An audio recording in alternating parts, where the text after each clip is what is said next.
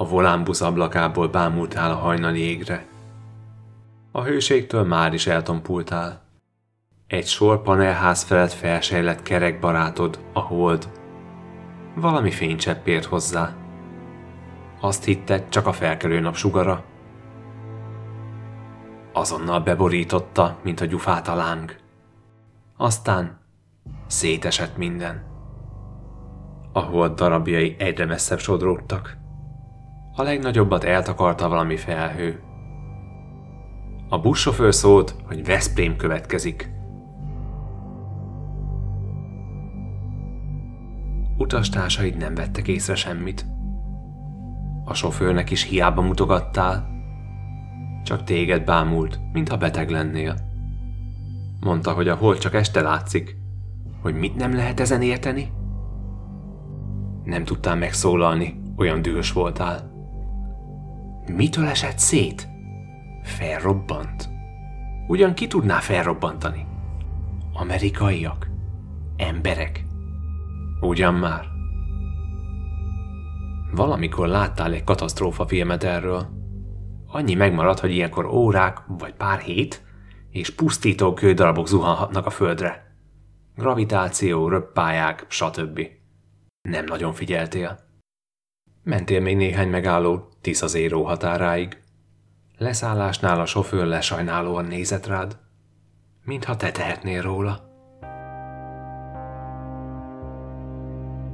Hazaérve a híradó nyugtatott, hogy csak kisebb kövek záporoznak a földre. Olyan ez, mint egy egyszerű meteorraj. Érdemes pár hétig kerülni a tömegrendezvényeket, de amúgy minden megy tovább. Felhívtad a szüleidet. Az egyesen nem láttak erről semmit. Meg aztán mit tud tenni egy ilyen hold? Bezzeg, amikor az amerikaiak embert küldtek a holdat összetapicskolni. Na akkor dobtak csavar kulcsot a naprendszerbe. Letetted. Tovább kapcsolgattál a tévén. Azt fejtegette egy vörös csillagász, hogy vajon éltek-e kommunisták a holdon. És ha igen, akkor inkább Lukács vagy Gramsci munkássága hatott-e rájuk. A történelmi csatornán pedig épp azt vitatták, hogy Bemapó a holdon bujkált volna. Hiszen csak el kell olvasni a levéltári beszámolókat azoktól, akik a 48-as szabadságharc alatt a holdon jártak. Kikapcsoltad a tévét. Megnézted az online fórumokat, hát ha a közösség józanabb. Az uralkodó vélemény szerint mindez csak a piac egészséges működése. Alig volt már kereslet egy ilyen nagy szatelitre. Lényegében csak szörfösök és vérfalkasos regényírók használták. Jobban illene a földhöz egy modern, áramvonalas gyűrű. Erre elég jó esély van, ha a törmelék pályára áll. Mások kommunisztikus értéket látnak abban, hogy végre nem csak néhány gazdag amerikai járhat a holdon, hanem mindenki kaphat belőle. Többen pedig tagadták, hogy a hold valaha is létezett volna, és csak a világ kormány akarja így kivágni magát a hazugságaiból. Esetleg a szimuláció, amelyben élünk, kezd túl bonyolult lenni, és nem marad kapacitás a holdra. Kimentél a teraszra? Kicsit csalódtál az egészben. Azt hitted, sötétebb lesz az éjszaka? Több csillag látszott az égen, mint bármikor. Mintha az egész világ a földre figyelt volna, mégsem történt semmi. A hullámok is megmaradtak, csak kisebbek lettek. Öltönyös urak elmélkedtek az éjféli műsorban, hogy ezer vagy kétezer év múlva jön a hirtelen jégkorszak. Érezted, hogy nincs ezer évet kivárni. Másnap reggel bementél dolgozni, lesz, ami lesz. Ott fogadott minden kollégád, pedig dolgozhattak volna otthonról is. Egyikük hennával holdat rajzolt a homlokára. Az e-mail fiókodban már váltak a holdas mémek, és egy biztosítási ajánlat holdkárokra. Még végig mentél a munkamozzanatain, de tudtad, hogy bármit teszel, hamarosan semmi jelentősége nem lesz. Persze ez mindig is így volt. Leginkább az zavart, hogy most milyen feltűnő lett. Épp hazafelé sétáltál, amikor megérkeztek az első nagyobb darabok. Néhány méter izzó kő, ami nem égett el a légkörben. Szirénák siettek ide-oda.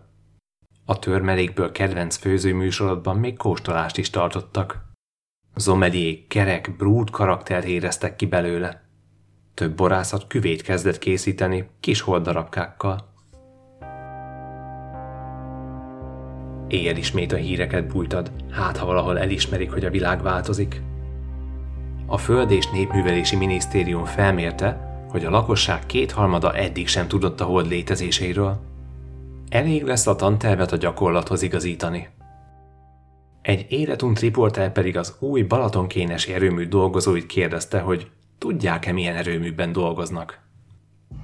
Hát ők általában csak nyomogatják a gombokat, amíg nem lesz minden kijelző olyan nyugodt zöldes. Szénerőmű, gáz, atom, ki tudja? Kit érdekel? A főmérnök tagadta, hogy az erőmű eheti leállásakor ragyogó fényeket láttak volna, amik hangtalanul az égbe löveltek. Aztán a híradó személyesebb hangnemre váltott, ugyanis új üzletet nyitott a szégyen áruházlánc. Itt élnek a szomszéd faluban.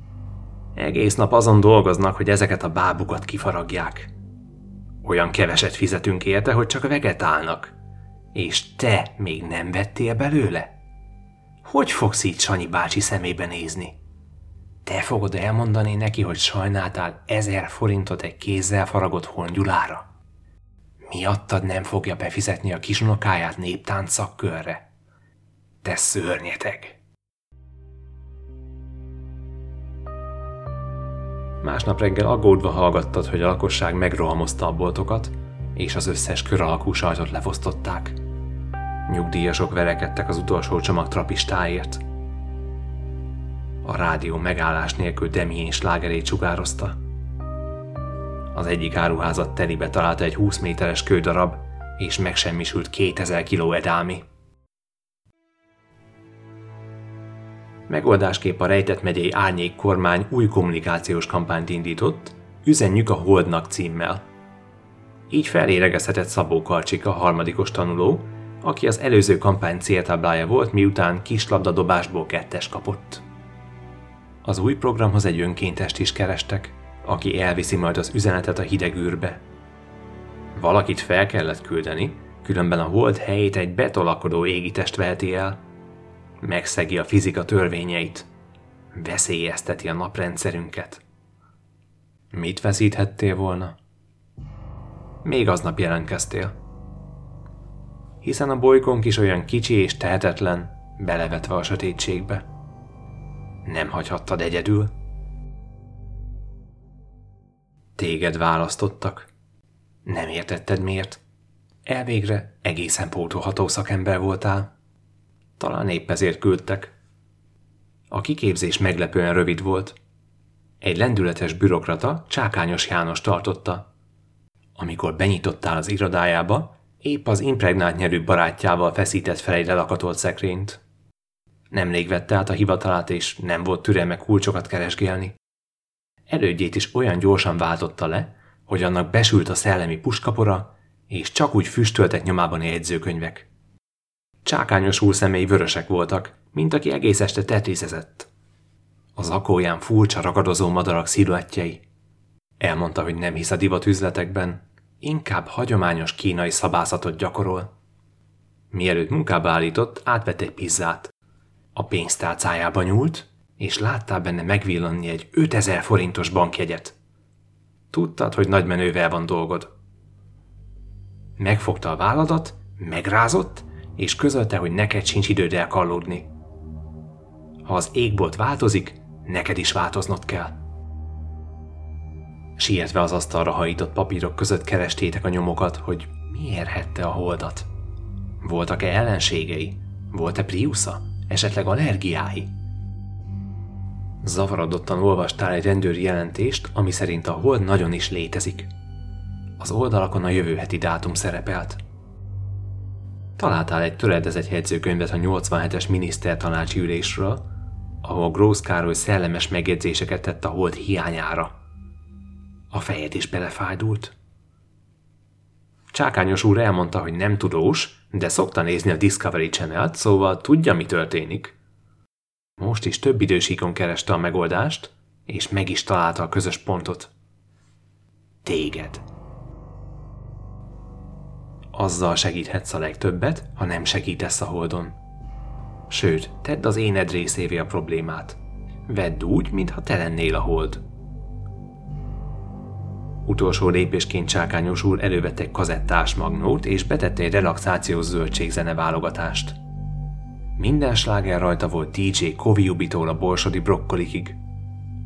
Ahogy a nyers dallamokat hallgattad, elképzelted, mennyire egyszerű lenne egy fejsalátának lenni. Felszívni a vizet a gazdag talajból. Érezni a napsütést, de nem érteni. Talán a talajnak még jobb dolga is van, mint az zöldségeknek. Elkészült az úti terv, eljött a nagy nap. Nem értetted, hogy leszettől bárkinek jobb, de valamit tenni kellett. Ez valami volt, úgyhogy tetted. Mivel hazádnak nincs űrhajója, így a felszállást okosban kellett megoldani. Kiálltál egy reptéri kifutópályára, nemzeti színű suhogós melegítőben. Ott állt mellette csákányos úr, és egy csapat hivatalnok nyakkendőzakóban. Egy rendelettel hozzákötöttek téged egy banki alapkamathoz, megindult a kötvény kibocsátás, és a lábaid is. A piacok izgatott mozgásba kezdtek. Olyan gyorsan szaladtál, a beton csak úgy suhant alattad. Felkapott a monetáris vihar. Alant meg annyi kerítés, ágas fák. A tőzsdén könnyezni kezdtek a grafikonok. A város elnyúlt a mélyben, mint egy hangyaboly. Nem érezted magad közéjük valónak. Ahogy emelkedtél, egyre hidegebb szél fújt. Nem tudtál szabadulni a gondolattól, hogy neked is tudnod kéne, hová tartasz. Talán épp oda igyekeztél, csak nem találtad. Annyi mindent nem talál az ember, ha fogy a levegő. Még egy pillanat, és a felhők felett téged is beborított a fény.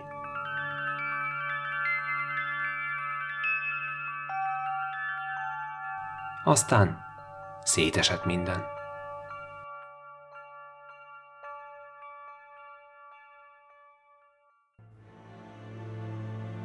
A volánbusz ablakából bámultál a hajnali égre. Nagyon gyorsan vert a szíved. Ki tudja, talán egy álom volt az egész. Mintha egy csepp fényt láttál volna átsuhanni az égen. Nem merted jobban megnézni? A buszsofőr szólt, hogy Veszprém következik. Egy utas izgatottan hadonászott neki, és valami holdról beszélt. De te csak nevettél rajta, hiszen az csak este látszik, hogy mit nem lehet ezen érteni.